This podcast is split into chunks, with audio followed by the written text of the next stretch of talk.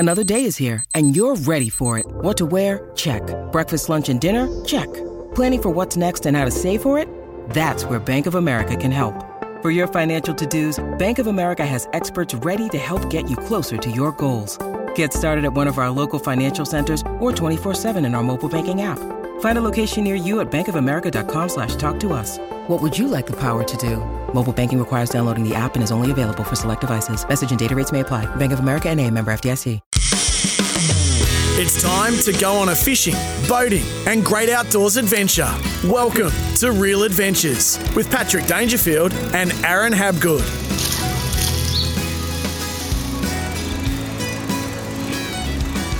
Good morning and welcome to Real Adventures from wherever you are listening right around the country.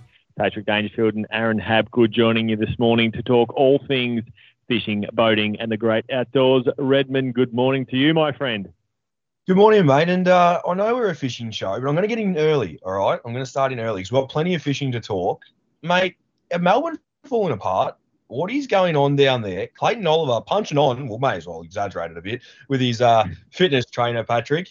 Does this happen often down at the Cattery? Like, I know that you've been through your injuries as of late with the old age kicking in, but what's going on down there? Is it often an incident where you see people arguing with fitness trainers and whatnot? You were straight into this morning. I thought we were going to cover up a bit of 4x4 news, a little bit of boating news, but no, it's straight into the fracas that happened at footy clubs. Look, to be honest, it's not something that that is all that uncommon. Sometimes, like, it's not generally as flamboyant as I suppose as Clayton has been in this vision, but it certainly happens because you've got, you know, competitive players, particularly off the back of a hamstring, where it just takes a while. Like, I remember doing my hammy and seeing how quickly a few players who had done it the same week, Adam Treloar was one of them, and he was back a week earlier. And I'm like, man, how has he got back so quickly? This is so frustrating.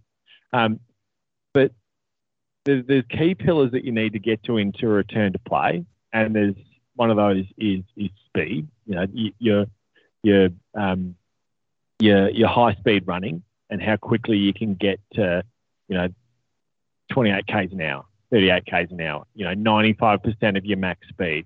So what I reckon, you know, probably Clayton's dealing with is probably similar to myself, where, you know, you want to push it, but you've got fitness staff who have been there before, who have seen this many times. And when you're dealing with players who haven't experienced many injuries throughout their career, there's a huge frustration there. So I think that's what it is. Does it happen? Absolutely, it happens a lot more than you'd think. He's just unlucky in this situation where he's been caught on camera. But it's certainly something that happens. And I can people asking, why does it take so long? Because you can have little hiccups. Like, I reckon I was 2.5 weeks in and I just felt something on the kick. And it didn't mean that I redid my hammy, but what it meant was it just pulls you back a few days. But pulling yourself back a few days when you're coming back from a hamstring means the next high-speed running session that you're doing, you're not hitting 28 k's an hour. You're just getting to 22 k's an hour, you know. So it puts you out, you know, it puts you out like a couple of weeks, and that's why there can be frustration around, you know, why things taking so long to return, because not all hammies are the same. When you say you felt something, just it sounds like hard nut, play through it sort of thing, like, in a way. But, like, what are you feeling? No, but what are you feeling? Because it's like, it's obviously can lead to many more weeks out. What are you feeling when you say you feel something? For me, I'd done my training session. I'd hit 28 k's an hour. This is like 2 weeks after I'd done my hammy, and then the last kick, literally, as I was just having a little bit of a kick around at the end of training, I just felt something in the same spot. Now, what it was sort of aggravation of a bit of the scar tissue. But it just means you have to take it conservatively. So for me, it goes an injury where you're thinking, yep, I'm going to be back in 3. It then blows out to 5 because you just can't take that risk when you know there's been a little bit of an incident that may not be, you know, you haven't redone your hammy, but you've aggravated the scar tissue around the spot that you're trying to rehab. And that there is your biggest challenge when it's like, oh, I know there's something there. And if I have done all this work and I don't report it, and then you do your hammy again, you cost yourself another month on the sideline. So do you reckon like that with you guys being so well conditioned, like your AFL guys are so well conditioned, just so well looked after, like you guys do such big rehab, you're in the ice bath. From the minute you literally do your string, the rehab starts instantly, straight away. Do you reckon you guys notice things like little things that are wrong with your bodies a little bit more, say, than what your standard local footballer would, like say with someone like myself or Brooksy, our producer? Do you reckon you would feel a bit more? 100%. As soon as once you've done your hammy, you are so hypersensitive around that spot. So you spend, depending on how big your injury group is, say at Melbourne or Geelong or wherever, if it's small, you've just got your rehab coach, and you're running straight lines up and down the side of the ground, and all you are thinking about is your hamstring. How's it feeling? You're absolutely hypersensitive. Last one before we get into the fishing. I think your local footballer does his string, comebacks in 3 weeks, has beers after the game. I think they're the tough ones out there. They're not you blokes that miss 5 weeks. You're a real professional, you are. Hey, let's get into it. Toyota Hilux, we spoke a few weeks ago, going mild hybrid for Australia in 2024. That continues to sort of funnel out in terms of the news. Would you buy one, Redmond? We spoke about this last week on the show. Are you spending 65 plus on a truck in order to hit a hybrid market, or are you waiting for the technology to improve? Yeah, no, 100%. I'm waiting. Yeah, Toyota's obviously not going to release something that's poor, you wouldn't think, with their reputation and whatnot, but I would wait. I always would wait. What would you do? Would you, because you love your new technology, would you jump into it? I think I'm with you, and I love new technology, but I think I'm waiting, simply because is it improving your range that much, or is it more of a gimmick? Probably more of a gimmick. Like we've seen plenty of different manufacturers going into this market, but none have yet to really capture it in the outdoor space. They have done it before, though, Pat. Absolutely. Like, they've got hybrids out. They kicked the things off with Prius, 15, 20 years ago. Mm. So, but in the outdoor space, is it going to be that meaningful a change? I don't think so. Like, we're seeing Jeep Grand Cherokee. They're coming with their plug-in hybrid in 2024. Is it improving the range not like that much? Well, it's a Jeep, so you're going from 25 litres per 100 Ks to 15. So it's a bit like your RAM. Like, advertised litres per 100 Ks aren't always necessarily what you're getting on the road. But do you really care that much when you've got the towing ability that RAM gives you? I didn't buy the car to save money on fuel. People go, oh, does it use fuel? I'm like, well, yeah, it's a V8, 5.8 litre V8 petrol. It's a massive car. It's heavy. Of course it's going to use fuel. It's not if I wanted to save fuel, which we have with my missus' car, the Outlander, that uses like 7 litres. Like your even like the in-between ute, so like your Ford Territory, what I mean by in-between, just your standard 3.5 ton, your Rangers and all the likes like yourself, they don't use fuel. They use minimal to nothing. My Amarok, I think, used like 8 or 9 litres. But I had an Amarok and it towed. It did great, but it wasn't legal for bigger boats. It wasn't a big car. So I just purely bought the car not to save money on fuel. I drive the missus' car in between when I don't have to drive mine, and my RAM pulls your boat. It pulls my boat. It pulls everything with ease. And when I'm doing those big distances, I feel extremely safe sitting in a big car too. So that's the reason that I bought the car. Hey, I want to pick this conversation up later when we have Chris Vasilevski on the show, because XO... the Finnish crossover boat specialist, they have settled on adding a 300 horsepower diesel outboard to their luxury day boat. Now, this is interesting because they haven't done it before. Now, this diesel powered outboard is a Cox CXO300. It's a 4.4 litre twin turbocharged V8 diesel. The reason I find this interesting is I wonder whether this is something that commercial operators, and particularly the charter industry, are going to start to look more heavily at. So that's something I think to pick up with Chris around his, what is it, a 30-odd foot custom aluminium boat that I think he's running twin 300 horsepower Suzuki. Like, is diesel-powered outboards the future for commercial charter boats? Well, does this have the same output and everything, though, that what a standard 300 would, though, Pat? Like, I'm reading at the specs now, and to me, it doesn't look like it will be able to push the powers that 300 horsepower would. And Chris's boat is a big boat. Like it's, well, you have to get a 500. Are you worried about that though? But are you worried about that? Like it's so the 300's weight comes in at just under 400 kilos. So that's going to be heavier than the majority of, you know, the comparison between, you know, a Merc 300, for example. But you're not buying it for that reason. You're buying it for longevity. You're buying it for fuel efficiency. Well, in front of me here, it's saying that it's the weight of this hull that the engine's on is 2,400 kilo, right? Yeah, gotcha. Yep. So let's just say, for instance, double it. So we'll go 2.5 and double it. So say 5,000 kilo is with two engines on the back, say with two of them, because Chris is running two 300s.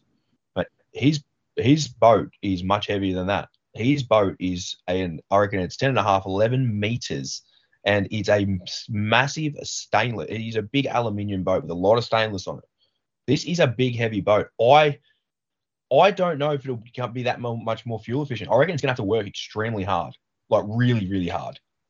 I suppose that's the question we're seeing in the in the car industry at the moment. There's so many of our favourite vehicles that are now going full petrol. They're not giving diesel options, even though Australia's been such a massive marketplace that has always loved our diesel engines.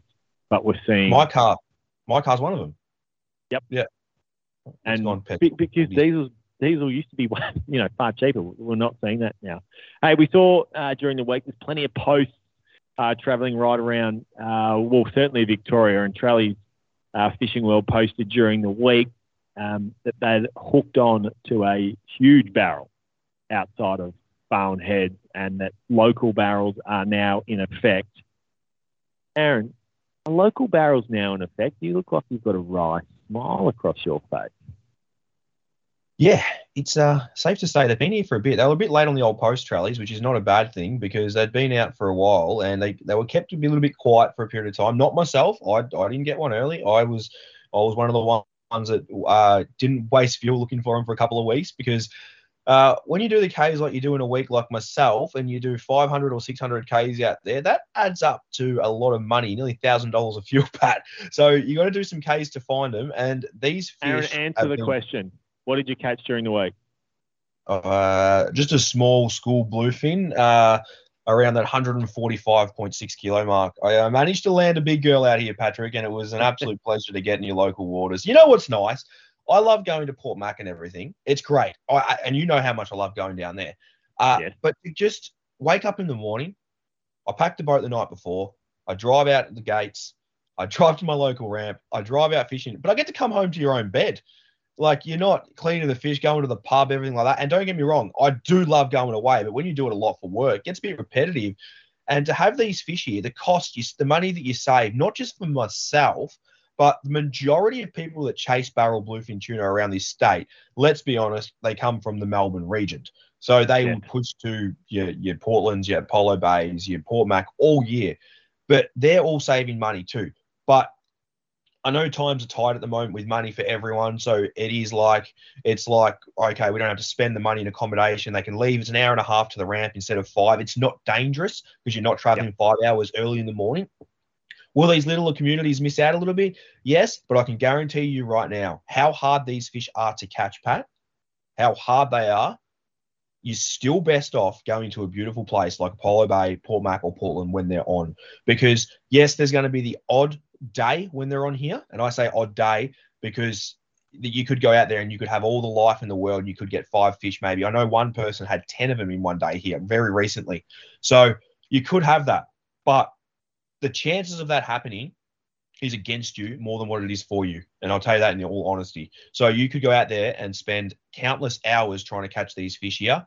They are extremely hard to get due to the bait they're fishing on, just the waters we're in and everything like that. They can be very, very hard and time-consuming to get. So what did you do well that gave you the best chance of success? So for those that do want to spend 45 Ks offshore, what are the things that you've done? What lure did you use? What depth of water? What can you tell us? It's honestly, I was right place at the right time. It was just tin ass. comes down to probably a few things. It's probably keeping the way I work, I guess, your baits, your life, I guess. So I'm always constantly watching for bird life, looking. I'm not sitting down ever. That's probably the biggest thing I can give you. You're just constantly looking and you're just putting the time in.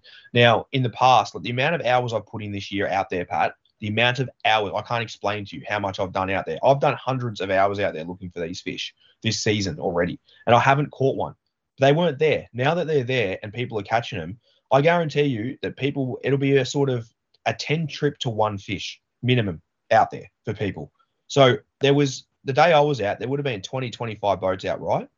I reckon there was 2 fish caught, landed. I reckon there was 4 hooked and 2 landed from 25 boats spread across the whole day. So it's not that consistent. And it can't, don't get me wrong, it's going to fire up. Like the day you got your big fish, Pat, we got that fish. We lost one. We called a couple of mates over. They got fish. That was the day they were on. But they are very few and far between, I'll be honest.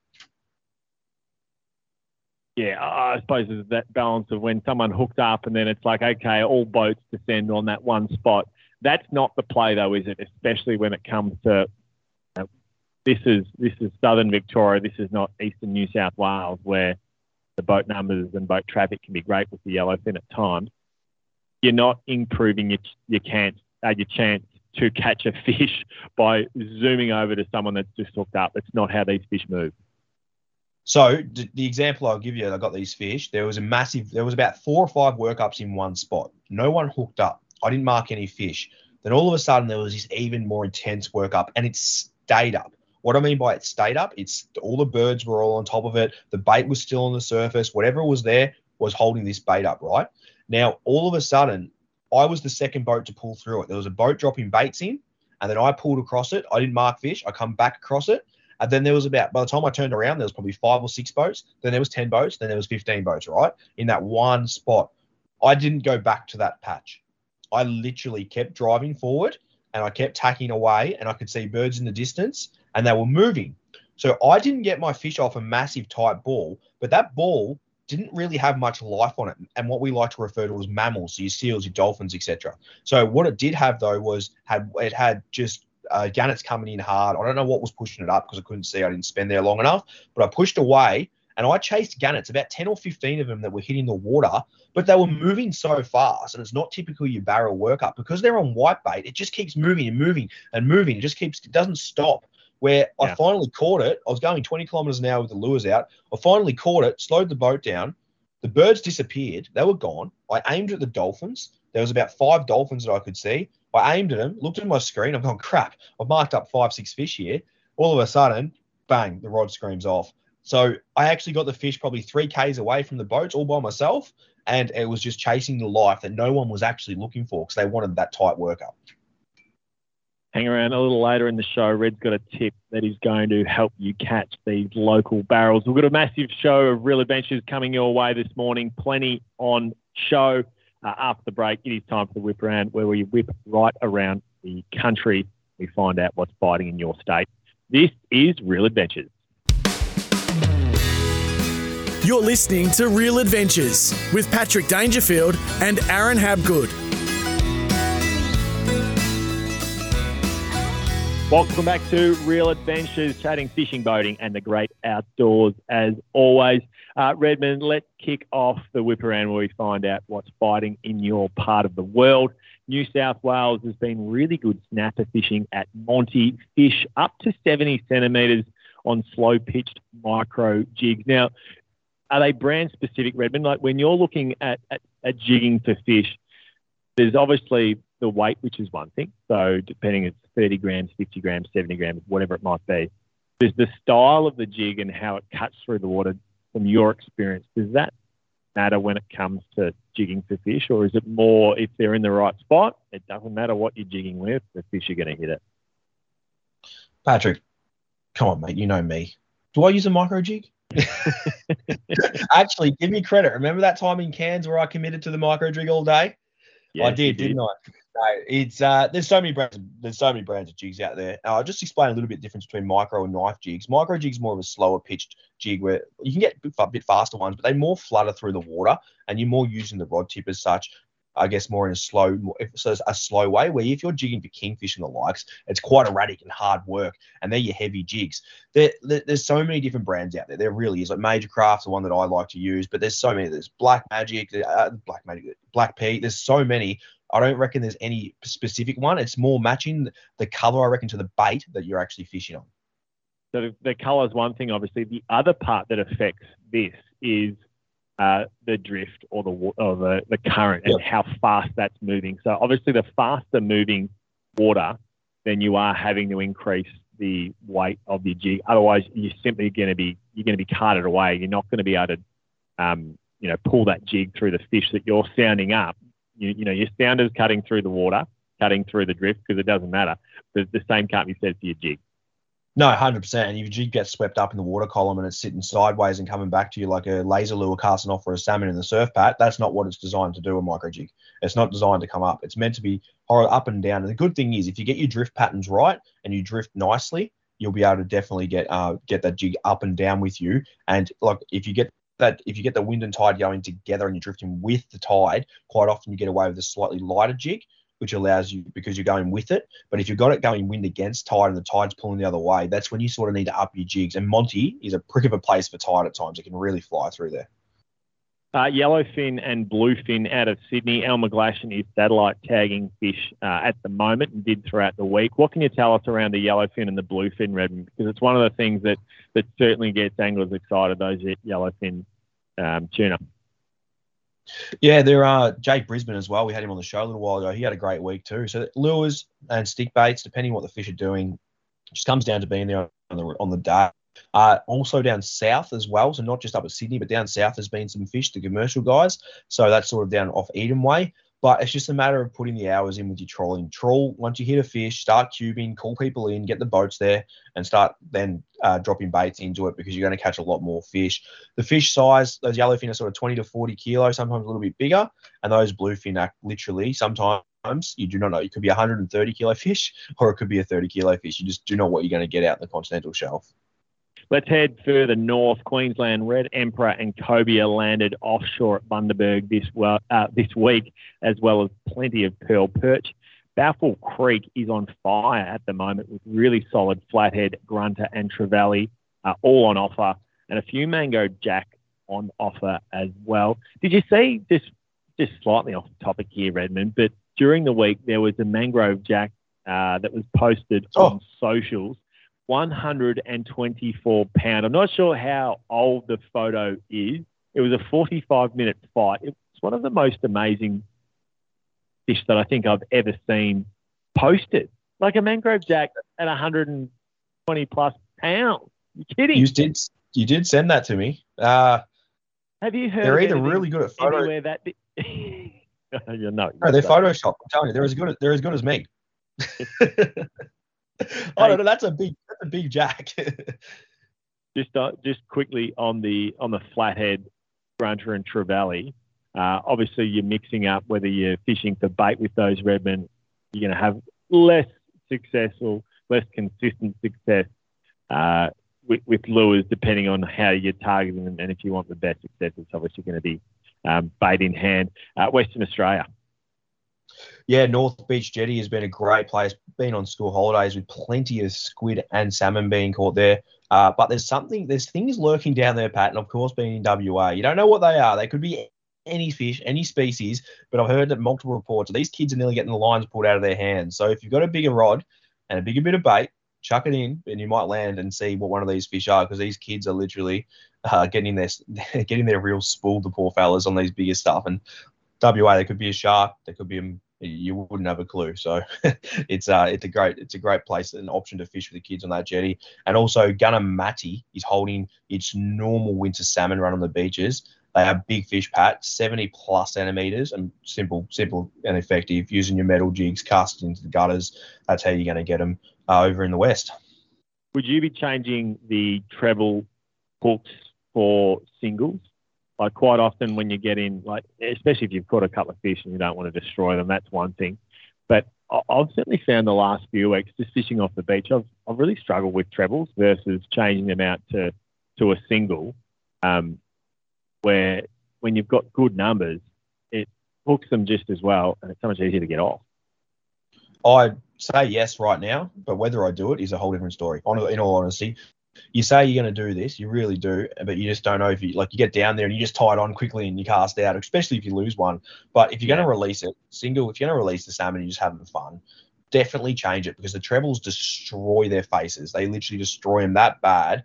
If you're keeping them for bait or whatnot, trebles will work fine. But yeah, if you're going to release them, chuck the single on. All right, let's continue the move, Redmond, and head to South Australia, my old stomping ground.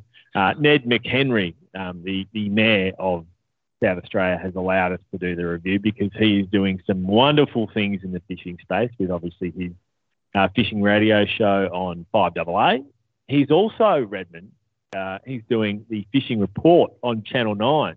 Unbelievable to see the great man going from strength to strength. But speaking of strength to strength, there's been some big barrels caught out of Port Mac again during the week. Hopefully that is a sign of things to come, that they continue to go from better to bigger.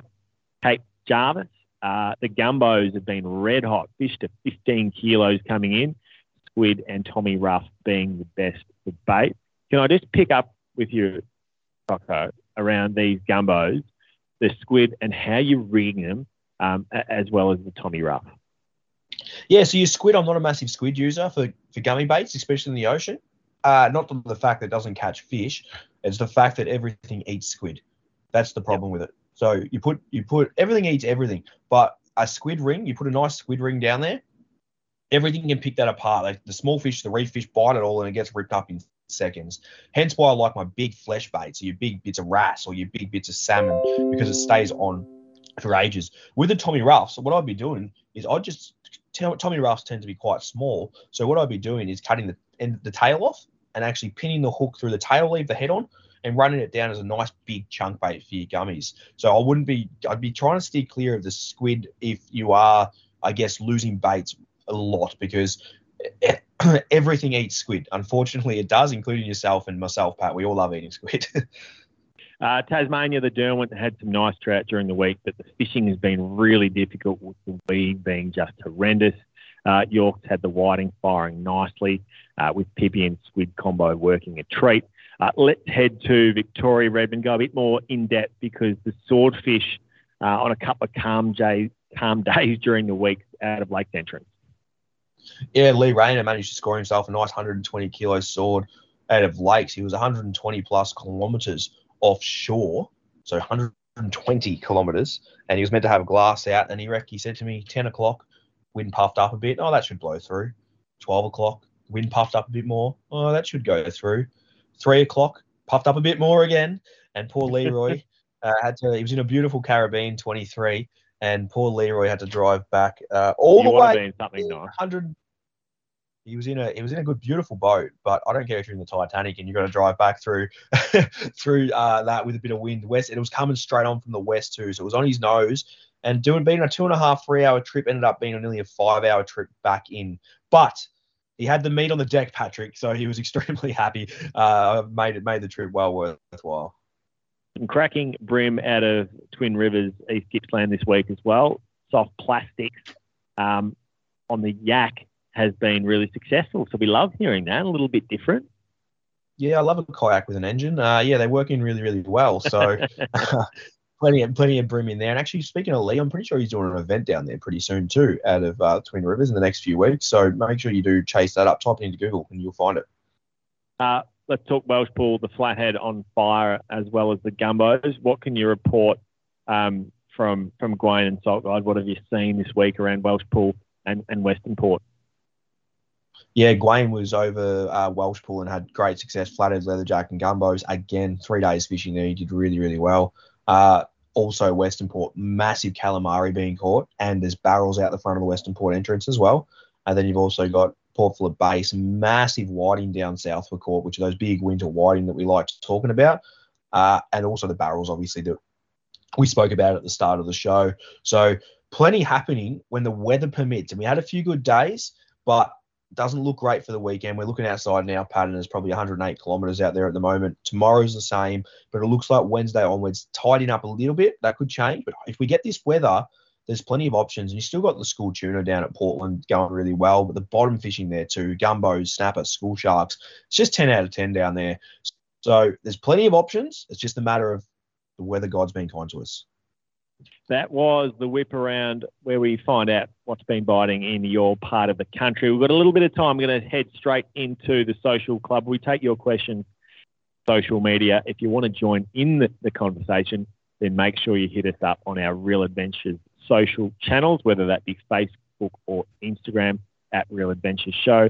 And remember, you can download and listen to our pod from wherever you grab your podcast from any app, Redmond. iPhone, Android, whatever you want to call it. Let's start off with Johnny. Red, why are the barrels and the local barrels so much harder to catch than those in Port Mac or further south? Yeah, it's a good question, and it comes down to, in my opinion, it's the bait that we have here. So when they're on the white bait, which is what we have, it's such small bait. If you look in the water when they're on it, it's not even the size of your pinky finger. Like, it's tiny. And that's even with the hawk's hands. Even if you let the tomahawk have his pinky finger, they're not even that big. So they are so small that it's trying to match the hatch and then bring it all up, have the right size hooks, have the right size lures, the right size leader. Having all this stuff for them is extremely hard to have. You need to, I guess, get a reaction bite out of them in a way. So, like, spreader bars have been working really, really well out there because you've got a lot of crap going on when it's splashing and it's creating attention for the fish to come to. But when we do have yakkers here. I've never seen red bait here. I've seen slime, lots of slimies here, and we get pillies here. If they change to bigger pilchards and they change to whatever bait it is, then yes, we will have the better bites, Pat. But at the moment, every day I've been out there, even when I haven't seen barrels, it's just white bait. It's just purely white bait, and it makes life extremely hard when chasing these big boys.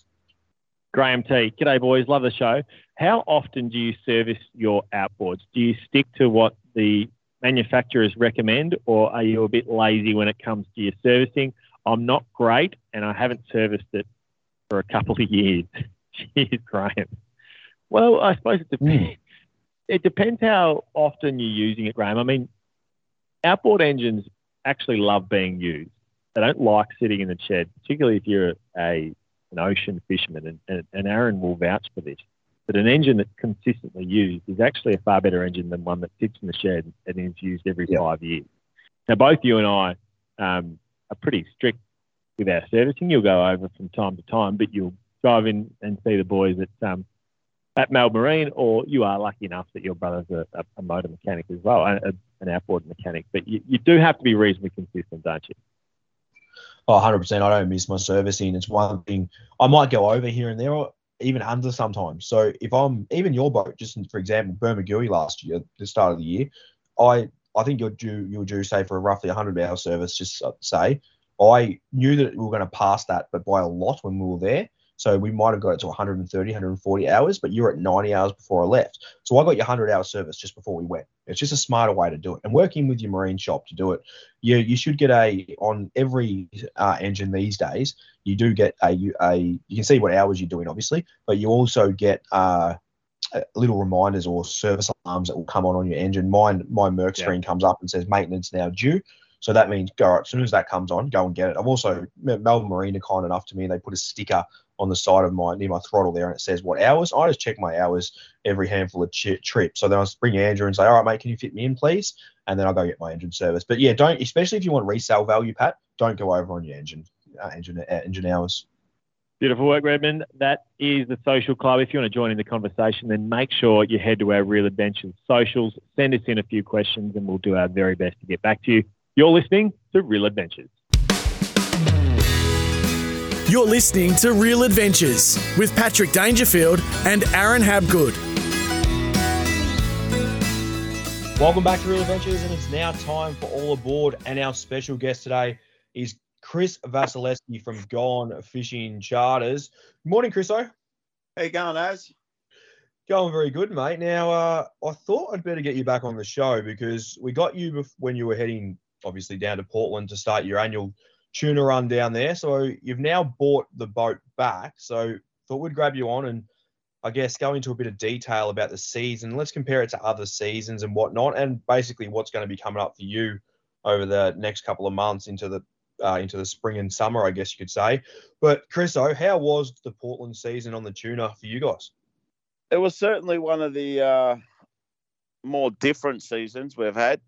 Heading down there, obviously, a few months ago when we spoke, we were, you know, excited and just to get away from the school fish back at Queenscliff and get back into normality and sort of get up there and just catch fish every day, you know, like we generally do. But it was completely different. It was sort of day by day. You didn't know what you were going to get. What do you mean by not knowing what you're going to get? Like, what do you mean by that? Well, it was sort of funny. Like, you'd go out one day and smack fish, and then you'd be like, right, we're into it now. The season's here and it's kicked off, and here we go. You're like, generally, you do, you know, your odd 50, 60 trips and bag every day. But, like, you'd bag one day and then the next day you'd struggle to find fish. It was just, like, gone. Everything was gone overnight, and it looked like a ghost town. And then you sort of find them and then you get fish, but you wouldn't bag out. And then the next day they're thick as and they're jumping on pretty much everything, you know. What do you guys – well, obviously you talk to a lot of the charter guys. You often get houses together. What do you put that down to? Oh, mate, we don't know. Like, no one knows really. Like, it's just fishing, I suppose. Like, it's – I don't know, as it's – I don't know. It's a difficult thing. Like, you don't know, like, who knows whether it's water temperature or, you know, the wind was pretty bad this year. Like, it stopped us from getting out a lot of times. So wind, weather, water temp, God knows, who knows what it was, mate. Now, you're running, obviously, two big engines on the back, and it's a big boat, and you do use some fuel, let's put it that way, even with how good these engines are these days. And the shelf is a place that, I guess, large runner fish go there. You get the albacore, obviously, and then you get your school runner tuna out there. But if you can avoid going out there, I know all the charters will do their best to avoid going out there because it adds an extra $400 bill to the day. Where were the fish this year? So, I don't know, we found ourselves sort of everywhere. It wasn't one continuous sort of area. We were sort of, we did fish the light, in between the light and Bridgewater a fair bit. I don't think we ran to the shelf too many times. It might have only been half a dozen times. The last couple of trips we were out in the shelf, but that was just because it was dead flat and there was no wind. So those fish, when it is dead flat, don't seem to bite in close. So we sort of head out to the shelf. So those last couple of trips, we did find some good fish out on the shelf. But again, like one day we got 23 fish and then the next day we struggled to get 5. So it just sums up the season, I suppose. Now, before we get onto the big fish, what size were the school tuna this year? Were they on the bigger side or on the small side? No, that's sort of same sort of thing, 12 to 15 kilo. Yeah. There was a lot of barrels, like we found ourselves a lot of times, like, as you know, probably watched a few of our live videos. We did find ourselves catching a few sort of 50 to 80, 100 kilo fish. But unfortunately for us, every time we did hook them, we hooked them on the spin gear. And I think we fought one there for nearly 5 hours and ended up losing it in the end. Well, that was going to be my next topic. Where the start of the season when you head down traditionally is where you get there as the fish sort of stop the barrels. You get a first run of barrels at the start, then it usually slows down as you sort of arrive with the other charters. Was that the same case this year? No, they sort of stuck around, but it wasn't like, you know, when you go out and you sort of you find that zoo and you sort of like, oh yeah, we're going to get barrels off here. It wasn't like that. It was. Actually, it was one time we did hook up a double and landed that 88 kilo fish out of it. But other than that, they were sort of just blind hits and mixed in with the school fish. So you didn't really know whether you were going to get a 15 kilo fish or an 80 kilo fish. It's obviously exciting when a rod takes off with a lot of you guys that are down there, the charter boys, and I guess the rec guys too. A lot of the rec guys will be more chasing the barrels, but you guys are chasing the schoolies. You're trying to put meat on the deck and you're running those smaller rods so the customers have a fair bit of enjoyment catching those smaller fish. I've never hooked a barrel. I'm just trying to think right now. I've never hooked a barrel, I don't think, on lighter gear. I think I've always been pretty prepared because obviously I don't really chase the school fish down at Portland and have that, I guess, barrels mixed in like you guys do. At what point do you know on that reel that it's a barrel? Is it straight away? Yeah, pretty much. Like, you know yourself, when you hook a fish over sort of 50, 80 kilo, it doesn't take long for that line to come off that spool. So you sort of know within the first sort of, 30 seconds that you've hooked something decent. And, yeah, it's all hands on deck. Well, the boat's back in Queenscliff. What are you doing for the next month or couple of months or so, Chris? What have you got advertised?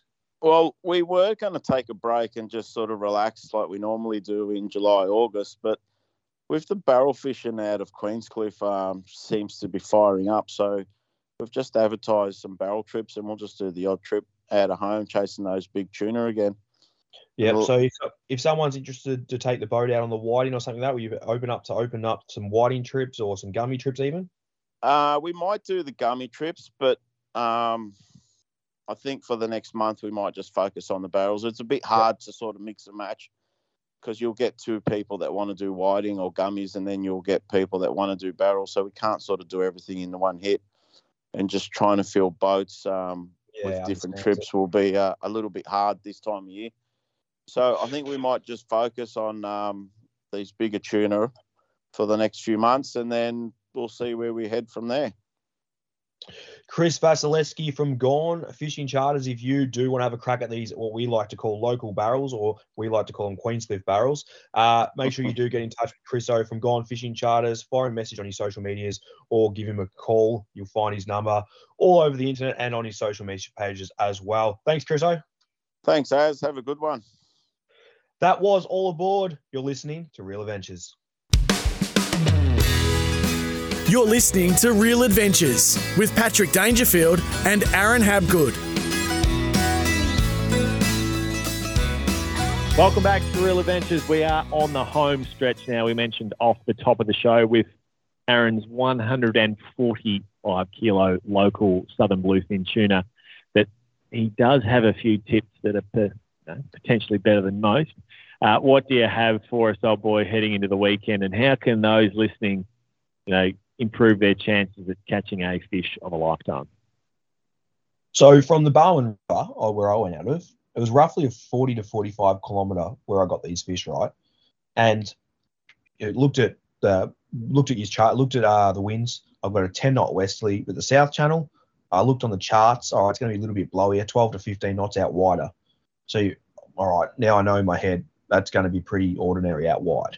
So what I'm trying to say to you is when you're a long way offshore and you're new to this game of chasing fish in the ocean, yes, it's a northerly wind and it's an offshore wind, but when you're 45 k's offshore and you've got a 15-knot breeze, it's quite rough out there. It's not calm. It's not like your normal 15-knot wind that you would have in the bay, or that you would have, I guess, if you're fishing the gummies in 25 to 40 metres of water off Barwon Heads. You're a long way from protection. You're a long way from land. It's not necessarily an offshore breeze. Yes, the sea doesn't build, which is great. I had a flat sea as such, but the wind chop was horrible. It was smacking over the side of the boat. It was horrible. So when you're looking at your charts, you're new to the game here, see 15 knots, you're travelling 45 kilometres, just go righto, understand that it is going to be a bit crappier than what it would naturally be when you're fishing in your normal areas, even off Port Mac or Portland when you're only 10, 15 Ks offshore. That extra 20, 30, 40 Ks, whatever you're going, is an absolute prick of a time in 15-knot winds. So just be careful, be safe when you are travelling distances to chase these fish, especially 40-plus kilometres like we had to do the other day. Beautiful work. That is Red's tip. It is now time for Flying Gaff, and this week, we've got a couple that we're giving out. We're giving out a good gaff and a bad one. The first one is an absolute cracker. Congratulations to Matthew as a party and his son, Yakin, or we'll go with Jake, the 11-year-old who is celebrating a catch of a lifetime after catching a tuna almost 3 times his own weight. Phenomenal effort, 116-kilo bluefin tuna off Apollo Bay. That's as good as it gets as an 11-year-old Redmond. That's great work. That's it. Like, I watch grown men cry on rods catching these fish. I have. You one of them. But it's they pull hard. Like, your fish was your fish was a big fish too, and you know how much strain that puts through your body, let alone an 11-year-old kid, Pat. So, yeah, great. I just can't wait to Finn, my son, gets that old to put him through that pain too. And our flying gaff to finish off the day, a Gold Coast man is wishing he could turn back time after he was arrested for allegedly tampering with and turning back odometers of used vehicles. It's one of those things that we always hear. You hear the sort of the, you know, the bad news stories, Redmond, where you buy a car that's done 120,000 k's and in actual fact it's done 450. But a 27-year-old man in Queensland, he's been arrested after detectives and major crime squad had been keeping an eye on him after he was turning back clocks on a Land Cruiser 7 Series. Just for research purposes, do you have his number? And on that note, it is time to end. We hope you've enjoyed the show. We'll see you next week on Real Adventures.